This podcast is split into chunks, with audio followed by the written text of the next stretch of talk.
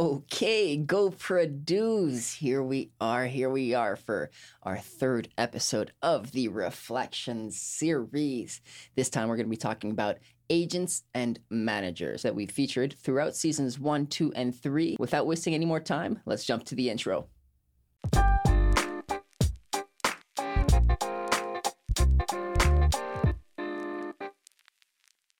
This is Go Produce turning that passion to profit. This is for those of you who think you got it and want it. Music industry professionals, I'm talking to you. This is the Go Produce podcast. My name is Big Lou. And I'm very, very happy to be here with you today. Today, we're going to be talking about agents and managers, and we're featuring Mike Denny, Jordan Powley, Dan Hand, Jerry Rozo, and Alan Greyeyes. With the guests in mind, what we're going to be doing for this episode specifically is focusing on the relationships between artists and their managers or their agents. Make sure to listen until the end where I share the three main takeaways from having these conversations with these agents and managers that you do not want to miss out. This is the whole point, and don't skip until the end. I mean, like, unless you really have to. That's cool. But if you do that, make sure to hit like and subscribe. I do want to jump right into it. And I want to say that one common theme that I got across all of my conversations was that the artist, every single time, without fail, has to want it more than everyone else on the team. Does that make sense? Why not hear it from Mike Denny himself? That's my work ethic and the label's work ethic.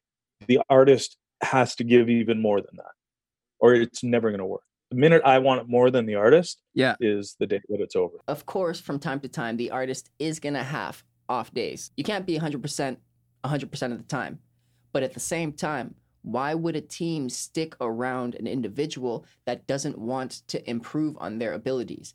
They have to want to drive the whole operation forward. I know it took me some time to develop some confidence, and I know I still have a long way to go and I have a lot much stronger version of myself to become. But you have to make sure other people realize that your self belief is far greater than anyone's doubt. Your self belief grows immensely. And as that grows, the doubt that people have on you withers away. It, it carries less weight and you're more able to focus on what you got to do. Once you're able to do that, people around you see, wow, this person is truly valuable. We can learn and grow together that's when the people that really matter are going to come around you. That being said, there are a lot of sharks out there as well, so watch out with that. But once you're able to have this momentum going, you can then find a manager who shares a vision, find an agent who shares the same vision. These people will start to approach you and and you're not spending all of this energy and time looking for them. If you're struggling with self-belief because other people are telling you you can't do what you want to do, they don't think that you're able to achieve whatever it is that you want to do, is because they're projecting their self-limiting beliefs onto you and you're allowing this to happen. But the cool thing about this is that no one else has to be able to see your dream or your vision because it's your dream and it's your vision. I mean, like who are they to be able to they can't they can't just jump into your head. That's super ridiculous. So stop letting their opinions of you hold you down. You've got this. Once you're able to actually fully truly do this, are not even fully not not you don't even have to fully be able to do that but once you're able to start practicing this significant people will start to show up around you. It's as if almost you're ready for this. And these people can be managers. They can be agents. When you do find a manager what are you going to do with them? What can you expect from them? Dan hand shares his knowledge with us. You know management is doing the business for the artist so the artist can focus on the art. I think that's the, the easiest way to explain it. Yeah. Um, so even Ultimately yeah, it's like in the management role, you're still focused on A&R because you still want everything to be great, right? So, and more often than not nowadays, it's like you don't get the label until there's already something that has been A&R'd. Uh, you know, you go into the club, you find that band on stage. It's like, okay, well now we gotta, now we gotta get the songs a bit better to make the labels interested. Right. You know, and right. you go and you do the exact same thing you, you get the right producer and the right songwriters and you start working on the songs and you start building a product and then you get the A&R guy interested and then or sorry A&R person interested and then you bring in nice. the A&R person yeah. uh, to work with you on everything but then once the product is made the great thing about the management job is it's not over now you're working with the marketing team right. and you're working with the booking agent to get it to get that act on the road and right. you're finding a publishing deal to help exploit different avenues of the business and you're pretty much involved in kind of every aspect of business and to me that is so much fun and so rewarding so if you didn't know this already managers and their artists have quite an intimate relationship. They communicate daily, back and forth, trying to figure out the different problems so that they can navigate their path most appropriately. If you're going to have this kind of relationship, you're going to want to make sure that you can trust each other. That doesn't always, it's not always the case, let's just say that, but you're going to want to try and set yourself up for a success. And trust, trust is a very delicate thing. It can be broken far more quickly and easily than it can be built. Can you trust the people on your team to make the best decisions for you and for your business? And can you trust them to do so in a timely manner? That's a really critical answer in a timely manner. It is also so important to be quick about making decisions. Not making a decision is making a decision. Take that in. Not making decision is actively making a decision to not make a decision, which is a decision. Jordan Pally tells us more about decision making. When it comes to being a manager, uh, be decisive like don't sit there and be wishy-washy and like go back and forth or like try to overthink things it's like people are giving you the information ask a couple of questions and make a decision. Like even if it takes you two days to make a decision that's great. If you need to check in with a couple of people check in on that but like make a decision. Uh, i think that falls into the artist category as well where it's just like hey artists like make a decision. Like what do you want to do? How do you want to do this?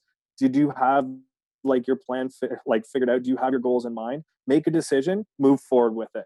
If anything has to change pivot as you go but like make sure that when you make a decision you go in that direction. Once you've made a decision it's okay to change your mind. It's not the end of the world. You do not have to feel like you're stuck with the decision that you've made. Once you take in new information you're allowed to change your mind. That's okay. It's not a weakness. It's not like oh this person is all over the place. You're able to move.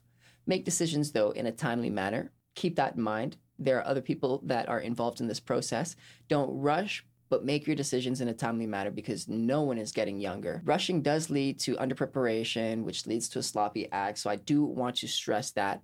But under preparation is a result of not practicing enough and building your foundation, which we spoke about in our earlier episodes. So be prepared, don't rush, act in a timely manner, and you're good to go. An example of when artists start to rush and make mistakes oftentimes is when they begin to release their music. Jerry Rosso tells us his thoughts on releasing. You know, for every musician that it's, uh, you know, that's starting in, in, in the industry, I would say that you, it, the best thing that you can do is focus your energies on one song at a time and then trying try to use that con the content that is generated from producing one song and try to stretch it as long as possible i would say for a period of three months right? So from every single that you that you produce you get the song uh, and then you get uh, for example a lyric video. You get a music video. You get photography out of it. Okay so he was sharing the best thing that you should be doing when you're planning to launch a song and obviously, there are so many different elements to recording music, and then there's a whole other world around actually releasing the music, marketing the music. So, you're want to make sure that when you release your actual material, you're doing this appropriately. Make it count, make it go the distance because you've already put the effort in. Why why just throw it off to the curb and see what happens with it? It's going to take lots of time or money for anyone to properly navigate this appropriately. Um, and each individual will have their own route of experimentation, especially if you're an individual artist. However, have these conversations with different people. Make sure that when you do release, you're making the most of your pieces of art. It can go a very long way depending on how you strategize this. There's several resources out there that you can study and take in and even share with your team that uh, will help you navigate this industry better. Alan Greyeyes has a couple that he wants to share with you. Yeah, I, I definitely recommend a number of podcasts. I'll, I'll be recommending yours um, as well. But so a, a, big one for me is definitely the um, CD Baby's DIY Musicians podcast. Okay. Um, the Music Business podcast is another great one. Um, for just stories about like the creative process, I often recommend Broken Record, which is Malcolm Gladwell and Rick Rubin's podcast. Mm-hmm.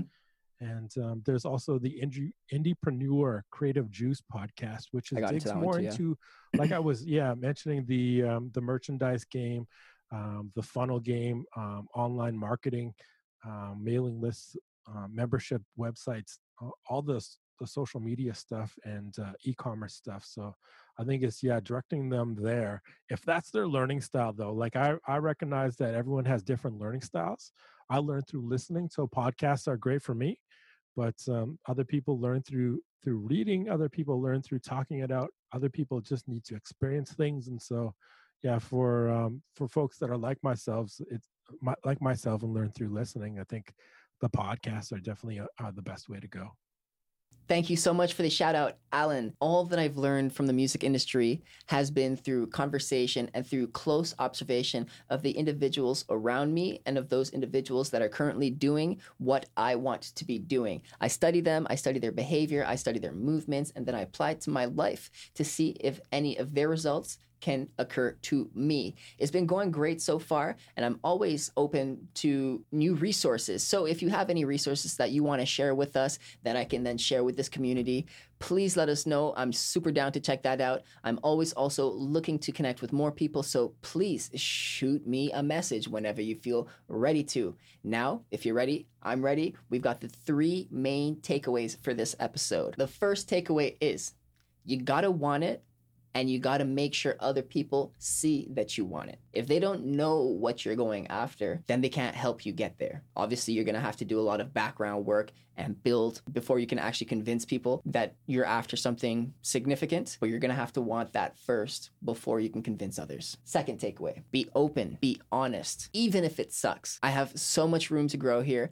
I'm very open. I'm quite honest. I can definitely be more honest. Sometimes I say I don't say things because of a, a fear of a reaction, and I admit that that's a fault. It's something that I'm working on. But from all of these conversations, I've gathered that it's important to be honest. The more honest that you are, the more honest people will be surrounding you inevitably. Obviously, watch out, like I mentioned, for the sharks. There are different red flags that you can look for, but we can navigate this. I'm sure we can do this together. Takeaway number three is have a plan. Take time to understand what is going on, to understand the language and develop those strategies. If you don't have those strategies, you're pretty much just shooting in the dark. Maybe you'll catch something, maybe you'll find something grandiose by doing that. However, building out strategies, hiring people to like help you craft those strategies isn't a bad idea, but picking a direction and then going down that direction will go a long way. Next week, I'll be diving into the conversations that I had with the guests from seasons one through three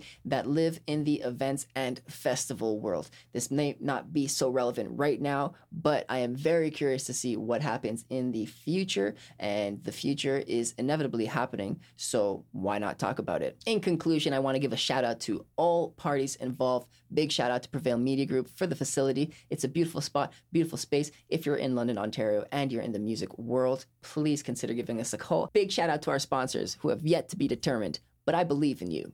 To all of our fans, thank you so much for listening to the entire episode. If you are on Apple Podcasts, please consider leaving us a review. If you're on Spotify, yep, hit that download button. But most of all, most, most, most of all, you know what it is. Make sure to tell all of your music industry friends about the Go Produce podcast because it is fun. More information at www.goproduce.ca. That's G O P R O D U C E dot ca. Follow us on Instagram at go.produce and consider contacting me directly at L O U I S at goproduce.ca. I would love any and all feedback. That's it. That's all. We out.